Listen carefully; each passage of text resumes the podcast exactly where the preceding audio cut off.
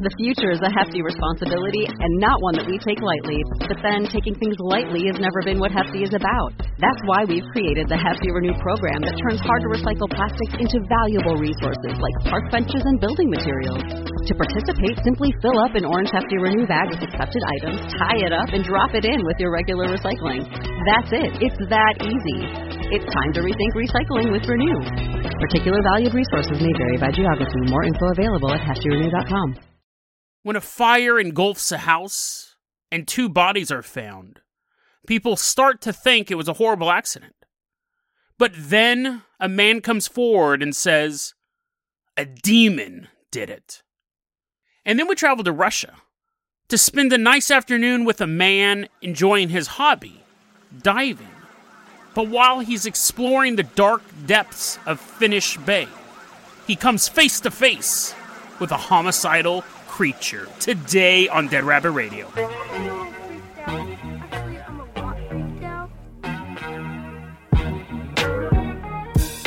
Hey everyone, welcome back to another episode of Dead Rabbit Radio. I'm your host, Jason Carpenter. I'm having a great day. I hope you guys are having a great day too. If you listened to yesterday's episode, I'm true to my word. I'm recording this episode only an hour after yesterday's episode. It's so hot, I'm gonna really see how many of these guys I can get. It's not it's not quantity over quality. They still will be good. Don't skip the next couple episodes. I just want to see if I can get these done because it's so hot. I really have to find that perfect time to record. I am in a closet after all a haunted closet, which makes it 10 degrees hotter. Let's go ahead and give a shout out to one of our legacy Patreon supporters coming into Dead Rabbit Command right now. Everyone get on your feet. I don't care if you're driving a car. Stand up and give a round of applause to Al Tyus. Everyone give a round of applause to Al Tyus. Just caused 10 car accidents, but it was worth it. Al, you're going to be our captain, our pilot this episode. You guys can't support the Patreon, that's fine too. Just help spread the word about the show. Really, really helps out a lot. Now, longtime listeners of the show know I take a break every 50 episodes, but I'm going to take three weeks off in July. There's not going to be any bonus episodes. I'm not, I mean, a ghost's going to literally possess me and I won't report on it. I'm not doing anything with the show for three weeks. So really, I'm looking at it like this: if I can get these next 13 episodes done, because it's I'm gonna have enough episodes to take me to that three weeks, I'm golden, dude. You're like Jason, just just focus on the quality of the show. Don't go on this breakneck speed. But yeah, so I will be taking a three week break in the month of July. So from July 8th to pretty much August 3rd will be my break. It's going to be glorious. It's going to be glorious. Apparently, I'm getting possessed by a ghost. Oh, and I want to say this. It's a three week non interrupted break, except for one thing, and I'll do constant reminders for this. We are going to have a July, of course, we got to do this, a July 18th Alien Invasion special, and it's brought to you by the movie The Quiet Place 2. So, we're going to be doing that on July 18th. We're going to do it as a YouTube live stream. So if you want to join us, we'll have more information of like times and, and dates, obviously, July 18th and then we're going to upload that to the podcast. I'm going to clean up the audio, do a little bit of editing. So if you don't do the YouTube thing or if you're not there immediately, but um, I guess I can announce a time right now. Let's do um. No, I'm too, I'm too hot to figure out a time. I'll let you know. I'm too hot to literally understand how clocks work, but I'm not too hot to tell you some stories, some spooky, spooky stories. Al Tyus, I'm going to go ahead and toss you the keys to the Rabbit rocket ship. We don't use this enough. We're not going to space, but we don't use it enough. I'm going to toss you the keys to the Rabbit rocket ship. We are leaving behind Dead Rabbit Command. We are headed out to Burnley in England. Dead Rabbit rocket ship is taking us over there. It's October 1st, 2020. We're in Burnley. That's in Lancashire in England. October 1st, 2020 a fire is burning through a house. And the firefighters, they have different sirens over there because they're weird. Fire engine pulls up. What's all this then? And the firefighters get out and they start spraying the house with water. If you don't know what firefighters do, I don't know why I'm going into so much detail. And then eventually the, the firefighters do go into the building. They're chopping down doors and they go, oh, somebody call the cops. The police get there and what's happened is the firefighters have discovered two bodies. One, the body of Dr. Saman Mir Sakarvi, 49 year old woman. That's her house. And they found the body of her daughter as well, uh, Vian Mangrio, a 14 year old girl. So the police are investigating this, and they go, "Does it look like they burned to death?" The firefighters like, "We're not coroners. Go take. We don't know." So the police are like, ah, "Oh, we are hoping we'd be able to have a short day. If I solve 13 murders today, I get to take a vacation." So the police they go take the bodies to the coroner. Coroner goes, "Oh, these people have been murdered. They actually died before the fire because they don't have any smoke in their lungs." So now it's a murder investigation. They thought it was an accident, but it's not. And so they start watching CCTV because literally every square inch of Britain has a camera pointed at it. And they see the handyman of the house. Dr. Saman hired a handyman. It is Shabazz Khan. He's a 51 year old man. And they see him like just kind of walking out of the house the day before the fire. So they don't really have video of him on the day of the fire, but the day before he was there. So they go talk to him. And he's like, Yeah, I'm a handyman. She hired me. I come and do the stuff at their house. He is like giving all these answers. And he's like, Yeah, I'm a handyman. You know, he's telling him about the job. He has a perfect alibi, right? I was there the day before, but I wasn't there when these bodies were found. And the police officers are walking around and they go, What's all this then? And it's the doctor's jewelry. Dr. Saman's jewelry was at his house. And they go, Why do you have this? And he's like, Uh, I don't know. I don't know. I don't know. Why does anyone have anything, officer? And then the officers get a subpoena for his. It's Britain. I don't even know if they need a subpoena. They get his phone and they find a Google search on there. What is DNA? That's one of the Google searches. That could have been anything, right? He could have been trying to figure out who Dana was. He misspelled it. Or maybe he just watched an episode of Beakman's World. His other Google search can we get this is bad grammar too. I mean, I guess, I guess he is suspected of murdering people, but you should at least have good grammar. Here's his here's his Google search word for word. Can we get DNA from burn bodies for investigations? So at this point, the cops are like, okay, this guy's a, our best suspect. He's the last person who left the house alive, even though it was a day before. He knew the house inside and out. There's jewelry here, and he was trying to see if burn bodies would hide DNA.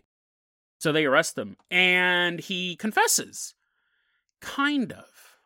So this is currently working its way through the court system. This case is currently working through the court system. So everything I said was alleged. Now it's all retroactive alleged. His alibi, he says, yes. My physical body murdered those people, but I was possessed by a jinn. Now, it's this is interesting because we've covered jinns on this show before. We've covered them a couple times. And a jinn is basically the Islamic version. What's interesting about this was I always thought it was an Islamic version of a demon. That they were kind of interchangeable. They were fallen spirits. But this dude, Shabazz, uses the term interchangeably with just a run of the mill ghost. We, we don't uh, think of, you know, Abraham Lincoln's ghost floating through the White House. We don't compare him to Ball Barrett. It's two separate things. So I don't know if jinns are ghosts, if there is, if all ghosts are considered jinn in Muslim culture. I don't know. But he says he was possessed by a jinn, and this jinn was actually used to be a living person, which is something else we covered in an episode. Can you be possessed by a ghost? So this guy is basically a greatest hits of Dead Rabbit Radio. He believes that he was possessed by a jinn, and when the cops are talking to him, he starts. I know this is a podcast. You couldn't see what I was doing, but maybe you heard it. He started doing jerking motions. He started getting all herky jerky, like he was walking like the girl from the ring. the cops come over, they're like, "We'd like to ask you a few questions." He's like, "Sure, can I get you some tea?" He's all jerking around, spilling tea everywhere. He has to build his alibi somehow, right? Which has like some soup, some like some super hot soup. They're like, no, sir, the tea, the empty teacups you gave us was enough. He starts herky jerking. This is the story he says. He goes, listen, you caught me. You, you searched my phone. You found this jewelry, but I didn't do this. I was at her house and she wanted me to do renovations on it. I am a handyman. And while I was there, I was using my hammer, I was putting some nails and stuff, and a jinn named Robert Smith Wood showed up. It's actually a 620 year old spirit who had been haunting this house. It's a I don't know how old the house was. I don't know if this was Castle Greyskull, but apparently this old, this old, wrinkly, old 600 year old ghost is floating down the street one day and goes, "That that'll look like a nice spot." But anyway, so, so the 600 year old ghost is haunting this house, and he goes, "It got mad that I was doing renovations on it." And there was actually another ghost there named Rita. She was a little more polite, but he would like throw stuff around. Like he one time he moved the dining room table. One time, Vian, the young girl was walking around and Robert would grab her hair. This ghost out of nowhere would grab her hair and start yanking on it. And it hated them. Rita loved them. He goes, I remember the last day I was there. I was walking out of the house.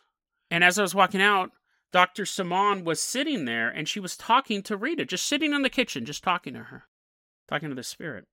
But I didn't murder anybody. I didn't murder anybody. I my guess is is that the jinn known as Robert Smith Wood possessed me, and I went back there and I murdered everybody. But I didn't do it. I think it was just I was possessed. Now the police obviously aren't like they're not scared. They don't run to the cop car and call for backup. They just arrest the guy because really what he's done is he's confessed. They arrest the guy and they take him into a cell. And at one point he's sitting in the cell and he is told you know you're under observation. Like there's a camera in this cell. We can see what you're doing all the time. And then they let. I don't know if they were setting him up for this or something. But I guess he was just sitting in the cell, totally normal. And this is the prosecutor's argument, right? This is the prosecutor's argument, but because they showed this tape during the trial, I would have loved to see this. They say that they told him that he was being observed in his cell, and then after that, he started flying around the room. Okay, Okay, that's a bit of a, he began. I don't want to say floating because even that the jury would be like not guilty. He's clearly not on the ground. He threw himself around the room. He's like, whoa, whoa, and he's basically acting like Robert Smith Wood is throwing him around. And the cops came in while he was getting pummeled, and he goes, Oh, dude, the second you guys told me I was under observation, Robert Smith Wood is like, oh, I'm going to beat you up on camera. He began choking me and he threw me on the bed. The cops are looking at each other and they're like, Make sure, make sure we use this in the trial because it shows that he's lying. He was perfectly fine in here until we told him he was being videotaped and then he started flying, quote unquote, flying around the room, throwing himself around the room. So this is an interesting story. It's an ongoing criminal trial. We'll see if we get any more news of it going forward. I'd love to watch that video. It's Britain's funny home videos. He's like, but here's the thing. Let's put on our conspiracy caps for this. We're being told that this guy faked it, but for all we know, there's hours of footage of this guy just getting horribly throttled by this demon. He's floating around, his head's spinning around, his legs are sticking out of his ear. It's just like all this inhuman stuff. And the prosecutor's like, no, we're not going to show that. We're not going to show the part where a portal opens up and Satan comes down starts punching him in the stomach as Robert is holding him down. We're not going to show that. We'll show this one clip. And I don't even know if the clip is a cop looking through the cell and being like, you're on candid camera, and then leaving and then him throwing himself around. Or if they just took a clip of him throwing himself around and go, oh, we told him he was on camera. So who knows? You know, when we're talking about this show, Dead Rabbit Radio, we know that there's frauds out there. We talk about them a lot, but we believe in this stuff. Or maybe you don't believe in this stuff. Maybe you just find entertainment value in it, and that's totally fine too. But I personally believe in demons. I personally believe in ghosts and things like that. So it's not out it's not outside the realm of possibility that he could be telling the truth. I don't think he is. I don't think he is, and I think that it's but you know what's weird about it? What I can't wrap my head around is they see him walking out the day before the fire so who set the fire? That's not answered. So are they saying he murdered them a day before and then the fire just spontaneously, which would make me think a demon had something to do with it, right? So who knows what's going on with it? He'll most likely be found guilty, right? There's not most juries are going to just agree and go he probably killed this guy, especially with the phone search and stuff like that. But who set the fires? This is the problem with juries. This is the problem with juries because you get people like me. You get people like me where you have all this evidence laid out against him. You have he has possession of his jewels. Oh, the demon stole them. You have the searches on the phone. The jinn loves Google. He loves it. You have all this stuff, but then there's like one unanswered question. I'm like, but wait a second, who set the fires? So I'm like sitting in the car, I'm like, not guilty. I was on a grand jury the other day, and they basically were like, this was actually two or three years ago. I think it was even before I did the podcast, but I was not inv- I was not invited back.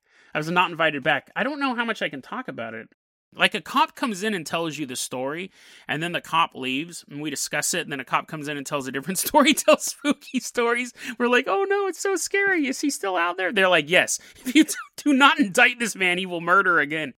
I was not invited back. They had a reunion party. They're like, yay, we indicted everyone. Let's not call Jason.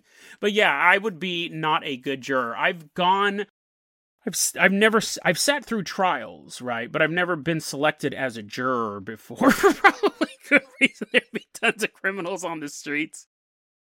Anyways, so we'll we'll see if we get more information about this, but it is creepy, and it would be creepy too if we lived in a world where this was so common that that was a viable defense. Like you could actually say, "Well, yeah, they did get murdered, and I did do it." So yeah, we'll see if we get more information on that. But I thought it was a really interesting story. I love it when true crime and paranormal collide and conspiracy's just sitting in the corner. He's like, I'll get you next time. I love it when we have a confluence. Is that a word where things kind of come together?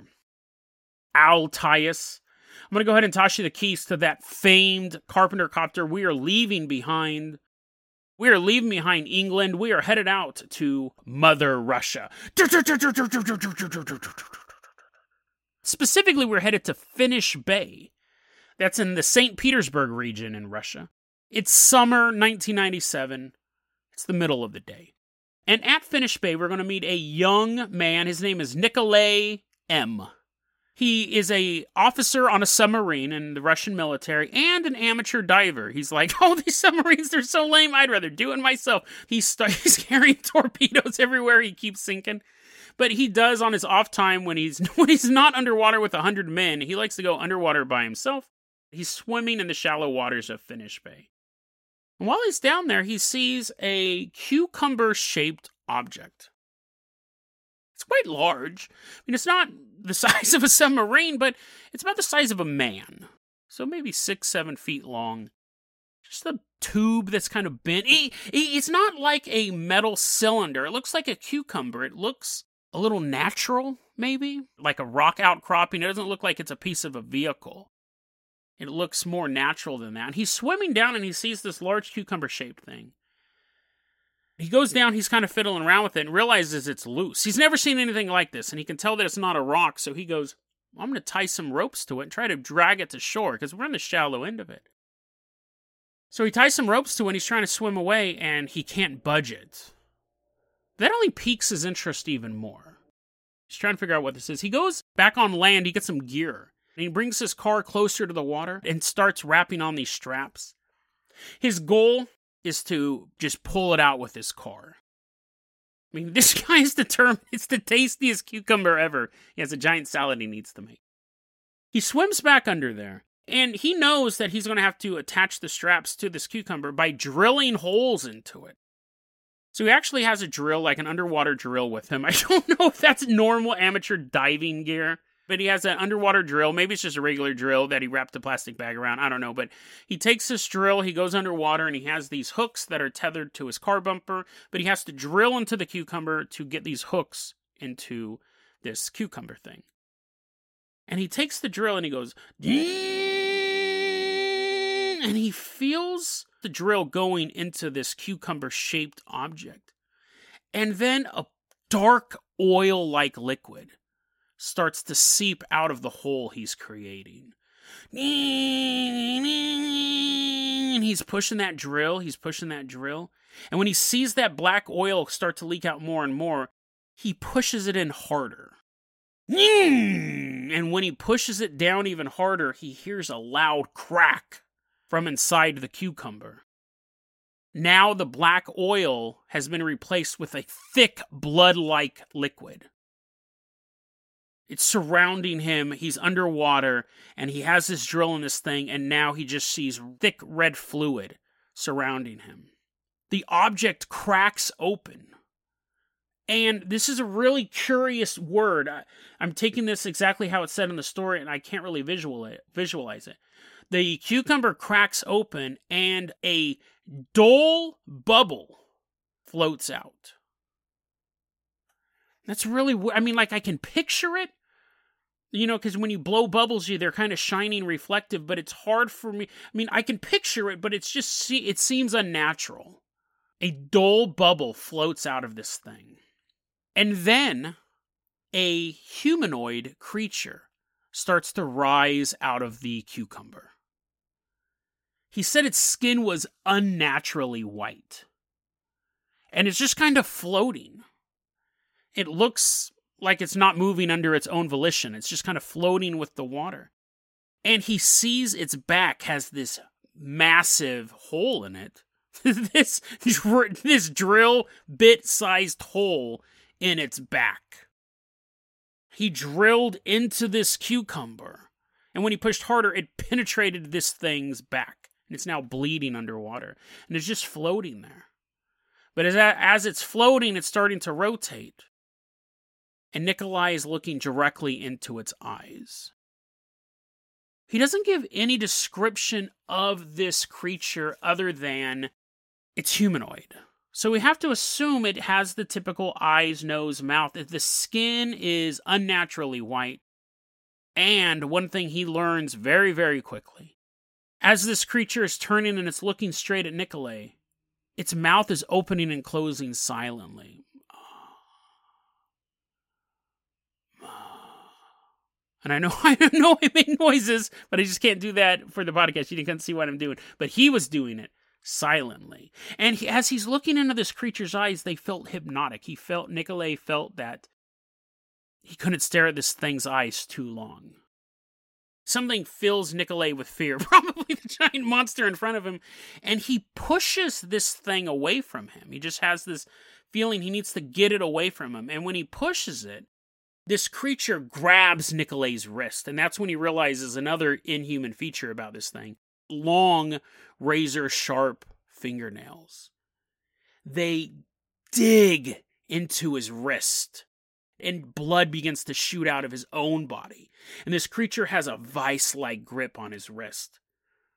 And it's holding him, it's shredding the skin, it's tearing muscle, it's getting towards the bone. But in Nikolai's other hand, he has a power drill. Ding! He pushes that drill right into this creature's chest. The next thing, this is so interesting. The next thing Nikolai knows, he's back on surface. And there's people standing around him. Someone drug him out of the water. He was unconscious underwater. They drag him out, and you think, oh, was it just a dream? Was he having one of those underwater dreams? Was he pretending he was in a submarine and he just forgot that he wasn't and then thought he could breathe? No, it wasn't just a dream because when he regains consciousness, he also regains the searing pain in his hand. He actually lost part of his hand in this attack. Whatever it was took off a chunk of his hand. He told people what had happened, and other people went in to find this thing the object nor the creature was ever seen again. This comes from a magazine called Secret Researchers. It actually was a Russian magazine, Secretine Islo Devonia, which means Secret Researchers number 12. It was published in 1999. I got it from one of my favorite websites, Think about it, docs.com. Great story. I love this one. I actually had this in my file for pretty much since 1997. I've had this one for probably about a year and I don't know why I haven't told it yet. I really like this story. It, it pops for me on so many levels. Um, one, I love it because it takes place during the day. You don't get a lot of paranormal stuff that takes place during the day, so things are more clear, right? It's not like I might have seen something in the woods. Two, you have someone going, you have a human, which I'm very pro human, going toe to toe with some sort of spooky monster, and the human comes out on top. Well, I mean, he did lose part of his hand, but you know what I mean? Like, I always like stories where the human race overcomes these creatures. To be fair, to be fair, he did put a power drill through this thing's back. So, I mean, we as a species kind of started this thing. But I love this story. You got a, a, man being attacked by a monster, the man surviving. Now, obviously, like I say all the time, the story could be fake. The story could totally be fake, right? But if the story's true, it has really interesting implications. Because we talk so when we if one, what was this thing? Right? There's a couple different things you could think. When I read this story, what my go-to thing was, and yours could totally be different, is that this was alien. This was kind of how I figured this out, and and this I, I think this is really interesting. We always think of aliens as like fleets and organizations troops, you know, the Galactic Federation coming down, get rid of your nuclear bombs. We're going to wave our finger at you until you do. I mean, that's probably a noble goal in the end. But the aliens are constantly putting their noses on our business, clean up the environment, all that stuff. Or they're reptilians and they have this massive armada. And they're eating our children in Antarctica and stuff like that. I don't. And while those stories are interesting, I mean, they're pretty mainstream, but what I think is more realistic when we're talking about aliens is what I call the, I don't know, the Spanish galleon theory. Where sure, there was an organization to move boats from Portugal and Spain and England and France. They're all trying to explore and find new trade routes and stuff like that. But before we got to the age of discovery or whatever it's called, there were just ships that were launched and everybody died. There was probably far more explorers who have died and we never knew about, like some Viking dudes or some dudes in Brazil who are like, we're going to build this giant boat, we're going to see what's out there, and then they just disappeared. There's probably way more explorers that died that history never knew about, way before Christopher Columbus and stuff like that. There's probably uncounted explorers from every corner of the planet that went out. That and so I think yeah, sure, Alien Federation stuff like that, but I think there's no proof of that. That's all theory. That's all theory. But if aliens are out there, you're more likely to have that alien ship that is launched from a planet that is that set of alien explorers. And the mission goes wrong because most of them would. Space is a very hostile environment.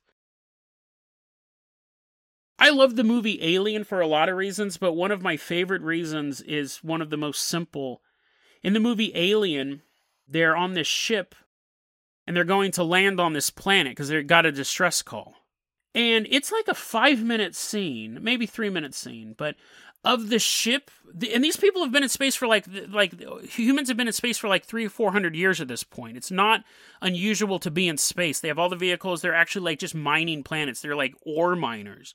Space has become so mundane that you could just get a nine to five job where you're flying around in space.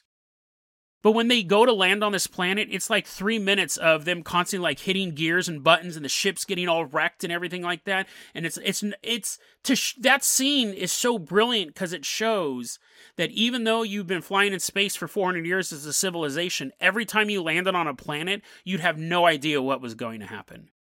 It wasn't until you built spaceports and had an infrastructure that it would be a smooth landing. It would be the equivalent of trying to land a 747 on just some farmland because you were out of fuel. Like you could do it. It's, it's not going to be comfortable. So I love that's such an amazing scene. It it's it would never be mundane to land on an unexplored alien planet. That ship, and it's like in the first twenty minutes. It's not even like they're building up this big thing. It's just to show how dangerous it is to explore. And that's what it would be. So I'm imagining when I read the story, I go, what if this was some sort of life pod? And he'd been down there for who knows how long, or he just came down a couple weeks ago. But his ship was in orbit, something happened, and this was an escape pod. And it lands underwater, and this is what it does. It just stays there until someone else can pick it up. I know that this is head canon and stuff like I have no proof for any of this, but the reason why I think it's a life pod is because one, there it's a protective container, and the guy's drilling through it, and first it hits like this oil substance, but then when it cracks open, that dull bubble floats out. And I'm like, was that the oxygen this creature was breathing? Was this basically in the environment this creature was encased in? Because he wasn't in the bubble. The bubble floats out, and then he is floating out after it. So, Imagine if you were on this explorer mission and something went wrong and your ship crashed and you're in the middle of the galactic nowhere. And you're in this pod, and then some dude walks up and puts a drill through it and through you. Now, the creature disappeared, the object disappeared, but Nicolay still bore the injuries of this encounter. Where did the creature go? Why did it take the cucumber shaped object with it? Where is it now? Did it survive the encounter?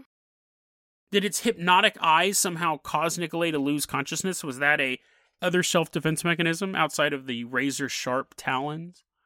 It's just a fascinating story because I I do believe in aliens. I do believe in aliens. We can quibble all day long over where they come from, but I do believe there are other intelligences and things like that. I'm a little iffy on the Galactic Federation and stuff like that, but the idea of we explore, we put people on an object and push that object off and hope to get riches or your name on a map or discover a new trade route or exploit resources and people, unfortunately. I imagine other humanoid type species would do the same thing.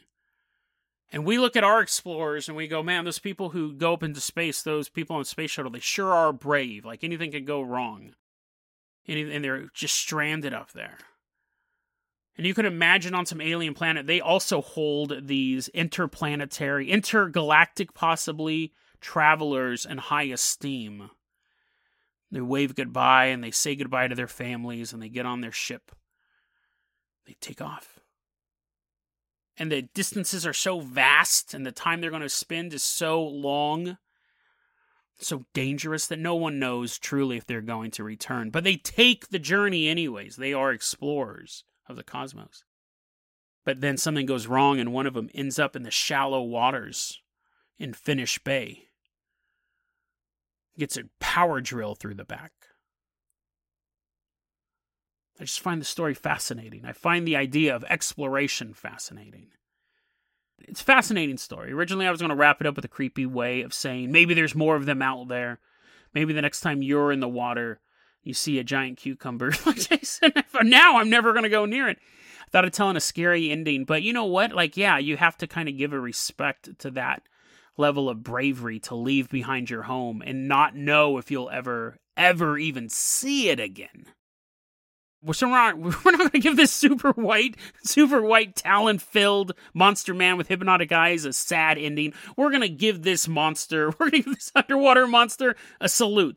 So, to all the explorers out there on Earth and in the stars, I hope your travels fill you with knowledge.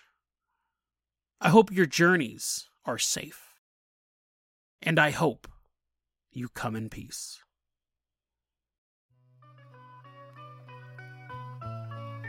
deadrabbitradio at gmail.com is going to be our email address. You can also hit us up at facebook.com slash deadrabbitradio. Twitter is at deadrabbitradio. Dead Rabbit Radio is the daily paranormal conspiracy and true crime podcast. You don't have to listen to it every day, but I'm glad you listened to it today. Have a great one, guys.